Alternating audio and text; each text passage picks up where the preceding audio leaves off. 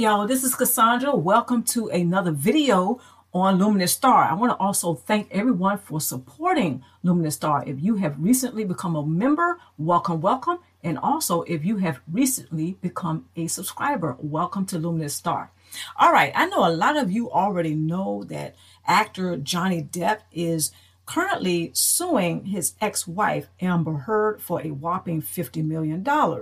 Okay, now a lot of this really started back in 2015 or 16, but I'm going to fast forward it up to about December 2018, where Amber Heard went on the Washington Post and she did an article. Okay, now part of that article was her stating that she's a public figure representing domestic violence. Okay, so yeah, this is not a good look for Johnny, right?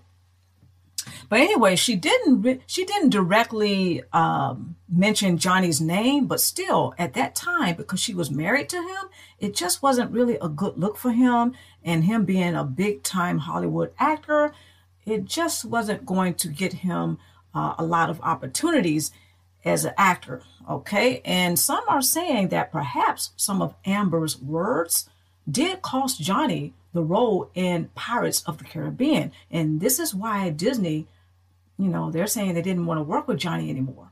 Okay, this is just hearsay.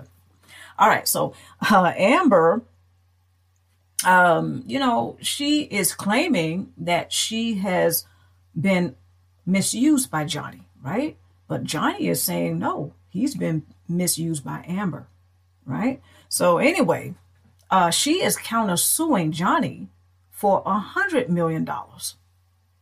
Okay, but I'm wondering, did some of Amber's words in the Washington Post article that she did in 2018 really cost Johnny uh, some roles, or especially with Disney?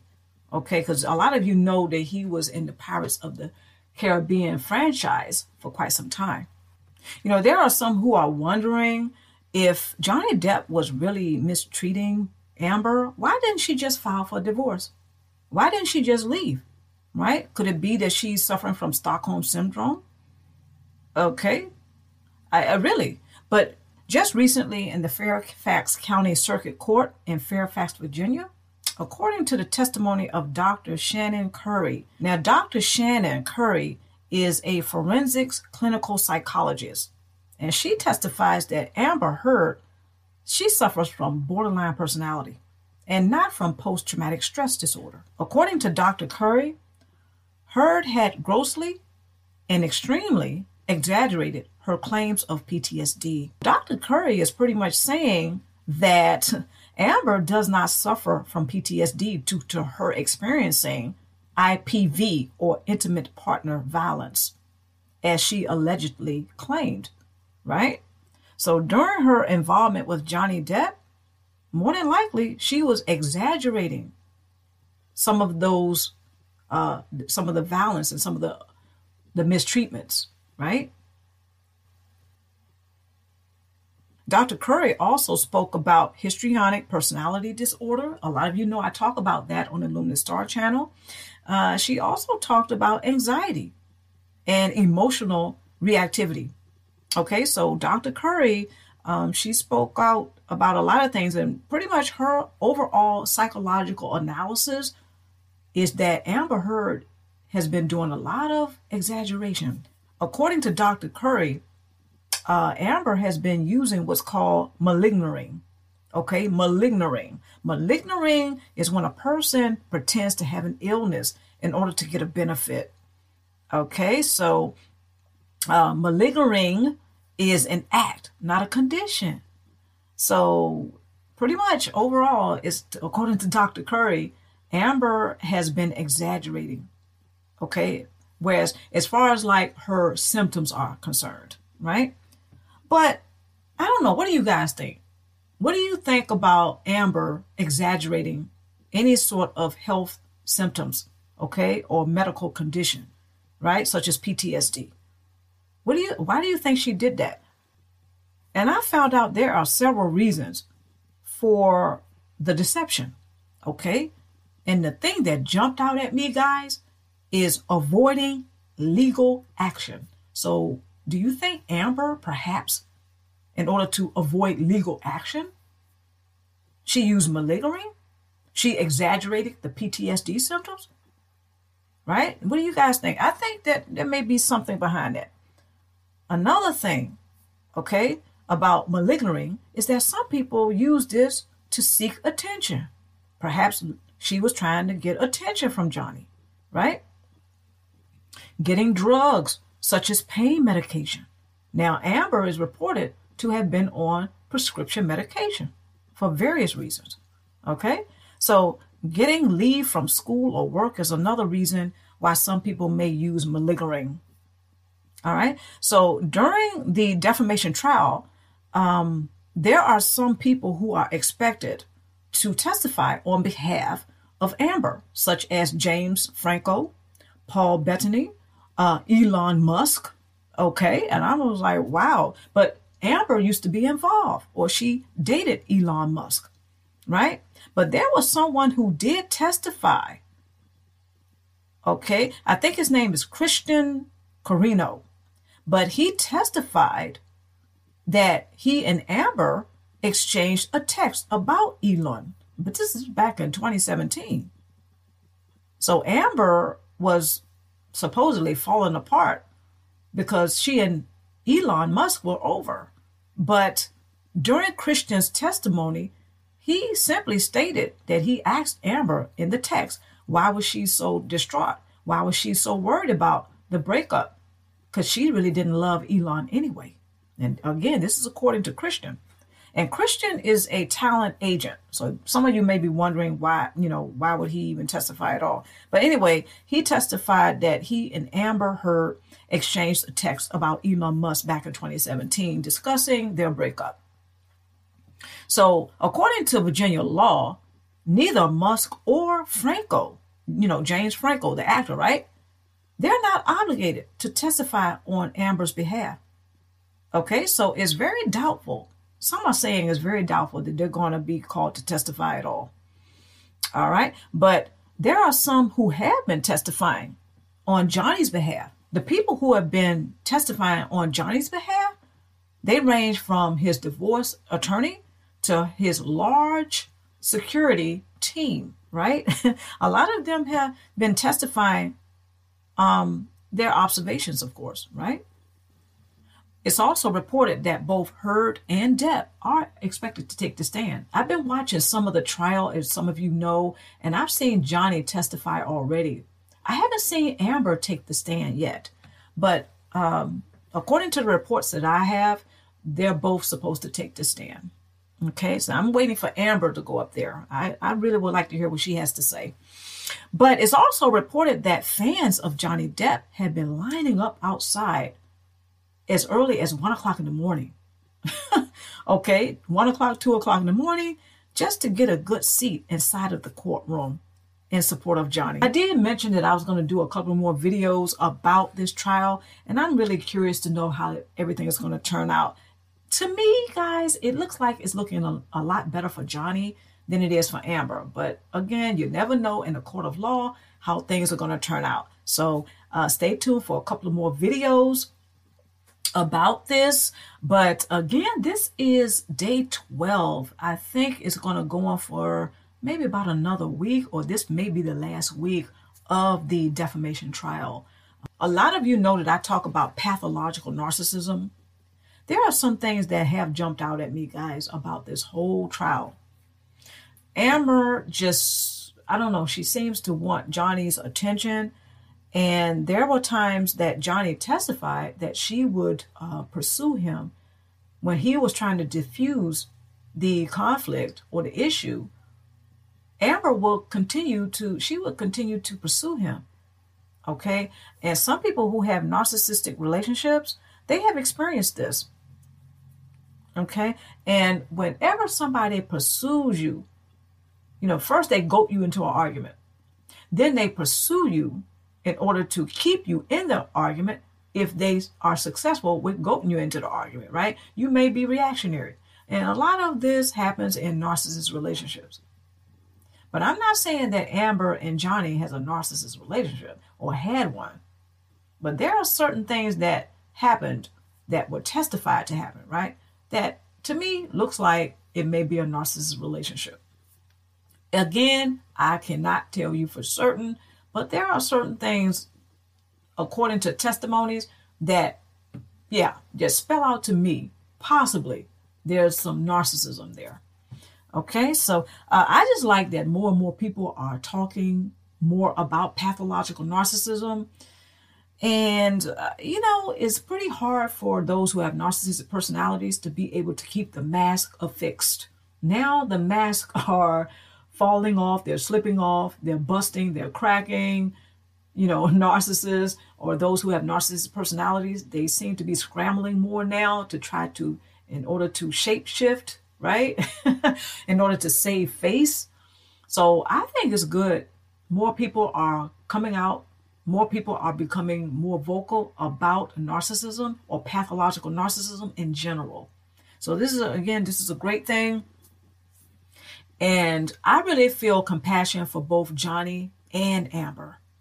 Okay, I just I just do. So I know everybody's not going to see it that way. Because let's face it, when we're in romantic relationships, there are things that happen, right? There are disagreements, there are conflicts. Things need to be faced, right? And we don't always know how our partners are going to deal with these challenges. They may do everything from just taking from projecting, right, to gaslighting in order to save face or to avoid taking responsibility for their part, right? All types of things. We have all gone through this, especially us grown folks. We know a lot about this. We have gone through this at least once or twice in our own relationships. Okay, so like I said, when I have been tuning in to this trial between Amber and Johnny, there's a few things that I did see that really it, it rose a red flag with me. Okay, so um, I just want to go ahead and let you guys know that I will be doing at least one or two more videos about this, and then I'm to let it go. but especially now because I think we are in the last week of the uh, defamation trial. But anyway, um, you guys stay tuned for that.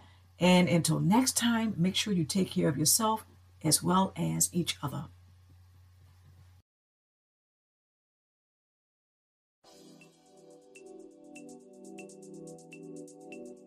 All of this is very good because, again, sometimes when we are dealing with the aftermath of narcissistic abuse in our relationships, it can cause us to be stuck. Okay. And all the while, we're the ones suffering more so than the narcissist. Okay, so try to keep an open mind and perceive things from a new perspective or a new angle. Okay, and try not to get stuck in the and you know just seeing the situation uh, one way. This does not mean you don't take off the rose-colored glasses and well, yeah, right, and see it for what it really is. Okay, try to face reality. This is not so easy, and I understand and understand that it can be very challenging to face reality of how dysfunctional the narcissist relationship really is.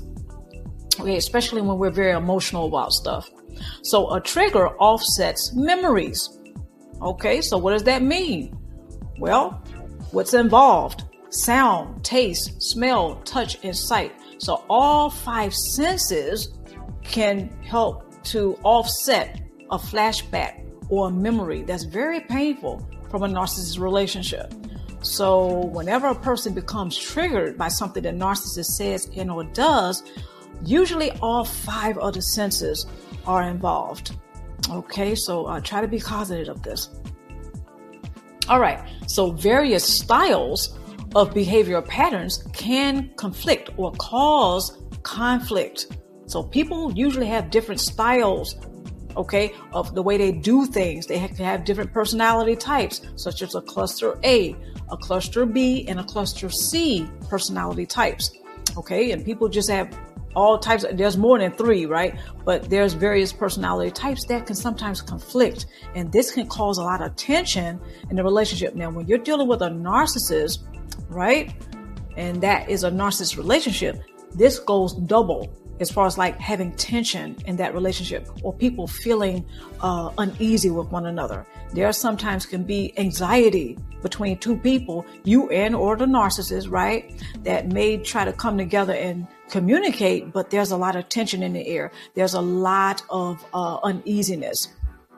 So, uh, conscientious, influencer, dominant, and steadiness. These are the four the type of styles, right? These are the four styles of behavior patterns that can cause conflict, especially when it comes to narcissist relationships. And very often in narcissist relationships, there are subtle signs of codependency, meaning that sometimes, you know, those codependent behavior patterns can pop up can and can also cause tension in the relationship and therefore some people they can't come together and resolve the issues that need to be resolved in the relationship simply because they have you know different personality types that may naturally conflict with one another usually when you're dealing with a cluster b personality type not all the time but sometimes when you're dealing with a cluster b personality type right this can happen you know, there can be that tension, there can be the conflict in the air, you know, and sometimes there cannot be any resolution. Okay. And sometimes the best thing to do is to walk away. The best thing to do is to go ahead and set aside the ego. Don't get rid of the ego. Just set it aside, right? Manage expectations and to go ahead and realize that you're not going to change that person's point of view. You're not going to change them. When it comes to the narcissistic relationship, very often they look to dominate. You see one of those words there, dominant. They look to dominate the relationship right off the bat okay? Because they're looking to what? Obtain a source supply, gain it or obtain it, as well as maintain it. Because sometimes these, these types of relationships go on for a long time. And the narcissist, they don't want to lose supply. And they equate losing supply with losing control. They go hand in hand for a narcissist. So um, when we're dealing with different personality types, sometimes it can cause conflict. Okay, let's move on. Okay, a trigger offsets memories, right? We're still talking, we're still on that. Memories of narcissist relationships can offset flashbacks or memories, causing one to emotionally re-experience the original traumatic events. Okay, that could be very harsh for some people.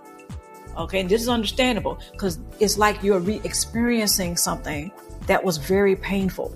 Whenever the narcissist says and or does something, sometimes it can cause a person to trigger or to um, remember certain things that they really perhaps don't want to remember, right? And when I was talking about those five senses, is often involved. Okay, the narcissist may say something that you know you hear their voice. They may say something, and they may even say it in a tone of voice that may trigger you. Okay, and, and you're back there again. How many ever years it's been, or how many ever months, weeks, or days, or whatever, and you're back there, you you may be re-experiencing something that was very, very unpleasant, perhaps even traumatic. And the narcissist is just, you know, they're saying something, they're doing something, and sometimes they're not conscious to it. Sometimes they are. Because again, narcissists, they often what? They focus on the source of supply or to obtain source supply. So when you're dealing with a cluster B personality type, for instance, and let me go ahead and break down a cluster B personality type. There are four elements to the cluster B personality type. That is histrionic personality, antisocial personality, borderline personality, and the narcissistic personality. So when you're dealing, you know, with a cluster B personality type, and let's just say they're saying something and they're doing something that may trigger you, right? Well, then your emotions may be involved. More than likely, it will be. And you may feel, you may start to feel and experience those same things that you were experiencing when the incident originally happened or initially happened. It may have been years ago. It may have been months ago. It may have been just a few days ago. But the bottom line is this you feel that tension in the air and your body is responding as well as your mind. Okay. Everything is, is responding. And most of the time, this is involuntary. Okay. So be cognizant of this because you want to learn how to soothe yourself. You want to learn how to calm down should this happen.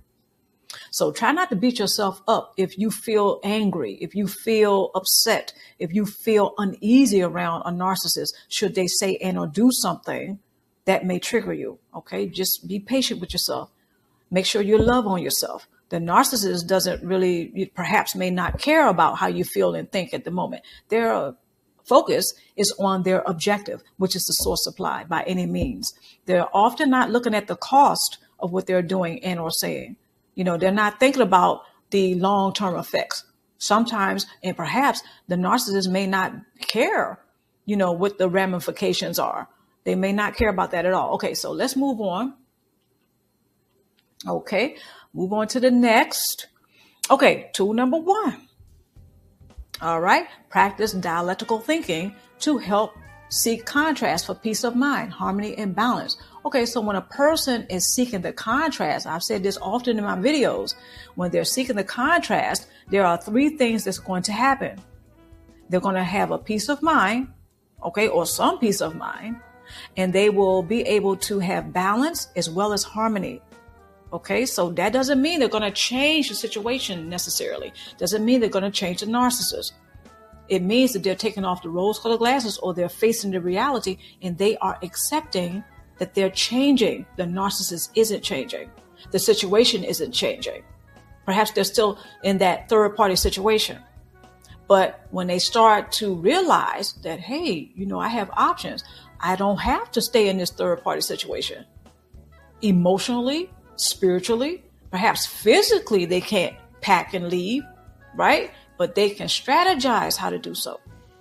So when a person starts practicing dialectical thinking or open mindedness, right, or being open minded, seeing the situation differently, right, being open to receiving information that perhaps can lead them to resolving the issue, especially emotionally. They can seek that contrast, and that's going to provide them peace of mind, balance, and harmony. Okay, sometimes we we often look for these things, but it's unconscious. We're not aware we're looking for balance in every aspect of our life. Even when we're in conflict with somebody, we're still seeking the balance. That's just the back way, you know, that's just a very interesting way to look at how you're seeking balance, harmony, and peace of mind. You're in conflict with somebody. Okay, you want them to see your point of view and they want you to see theirs, but you keep bumping heads. But what you both may not be realizing is that you're unconsciously seeking what? Balance, harmony, and a peace of mind because you want your way, right? They want theirs. You want you want your way and they want theirs, right? But when you're head to head with a narcissist, this can feel very uncomfortable. Just picture a burning house. Narcissist is on one side, you're on the other. That house is ablazed. The narcissist has their whole team of arsonists, the gasoline tank, right? The everything. They have the matchbook, they have the gap, everything, and they're going full blast, keeping the house ablazed. You're on your side with your team of firemen or firewomen, you know, and you have your hose and you are blasting away with the water, the water hose, right? And you're trying to put the fire out. So both of you are going 100 into that house. You you both have you know you have your agendas. You you want what you want, you're trying to what? Gain peace of mind, harmony, peace, the way that you defined it. People can put meaning to different words. They have their own special meaning. So this is often why in a narcissist relationship, problems don't become resolved. There's left that people are left with what? No resolution, restitution often is not there because the narcissist is what? focusing on the objective, and that is source supply by any means, even if that means you're left picking up the pieces. Perhaps they're picking at your mind or tearing you apart. You may say it, you know, see it that way. But the bottom line is you're trying to obtain something and the narcissist is trying to obtain something. And sometimes you just have to realize that there's not going to be any res- restitution or resolution because you're going in 100 and they're going in 100 and your objectives are different. Okay. So I hope that makes sense. But a lot of times when we're dealing with these narcissist relationships, this is what happens. Tool number two, take steps to manage your expectations. Okay. Realize that you're not going to change the narcissist. Okay. You're not going to change him or her. They're, and you don't have to allow them to change you. Right. It's a choice. So when you take off the rose colored glasses and you start to manage your expectations, you realize that you're changing. You're accepting that you're changing. You're outgrowing that narcissist relationship. And perhaps you realize the narcissist is still stuck in the past. Perhaps they're stuck in some other way, shape, or form. They have that black and white thinking. They had that all or nothing t- thinking that I was talking about. They're not practicing dialectical uh, thinking, right? They're not open minded, but you are. You're growing. You're choosing to heal. You're choosing to grow. You're thriving forward. You don't have the time or the energy to focus on what the narcissist wants. You don't have the time or the energy. Perhaps you have found out you cannot even afford to entertain or engage in a diabolical tactic or actually the narcissist relationship when they're pulling shenanigans you you're not there anymore you're managing your expectations you don't expect them to change you've already realized that perhaps they're not going to change regardless if you're in the relationship or not regardless if you're there entertaining or co-signing or you know uh, jumping in fire hoops or over firing hoops or bending yourself in a pretzel, pretzel trying to please them you're past that right? You're gone. You're you're focused. You're thriving forward. So congratulations on that. Because a lot of narcissists, they, you know, believe it or not, they don't they usually don't take it very lightly when people start to show signs that they're outgrowing the narcissist relationship. Because when a narcissist is losing control they when they lose control they equate that to losing supply. Okay, so uh, this is one. These are just a few things that I found out on my journey, and I figured that you know what, uh, you know, it's time for me to take care of myself and better care of myself. Because whenever you're in a narcissist relationship, let's just face it, it's going to compromise your health, and that's nothing to compromise. So uh, manage expectations. Take steps to manage those expectations. Okay, don't get into that dance of change and control when a narcissist is trying to control you, unconsciously, perhaps you're trying to change them because you want them to love you, care for you, respect you. Okay, these are these are valid things. Okay, but let's just face it: in narcissist relationships, we often don't get the validation. Tool number three: practice mindfulness for assertion, emotional discipline, personal boundaries, and self-preservation. Self-preservation gets a bad rap sometimes, just like anger. So when you're expressing anger, okay, you are expressing an injustice that you experienced. And perhaps even not getting the validation and not getting the support that you needed at the time that you perhaps were uh, hurt. This can cause one to have that flashback when a narcissist says something and does something.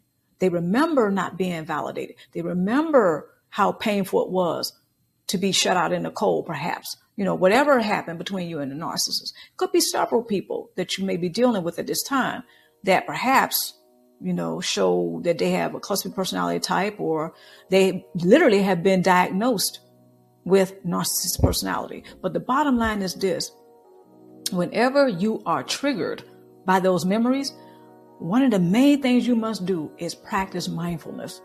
And what does that look like? You are expressing what you have experienced. I want to thank everyone for joining me today or tonight, and I certainly hope you are doing well. And I hope there was something that I said in this video that will have you influenced, if not inspired, to continue to thrive forward. Congratulations on your choice to thrive forward past narcissist relationships. Until next time, take care of yourself. Mwah.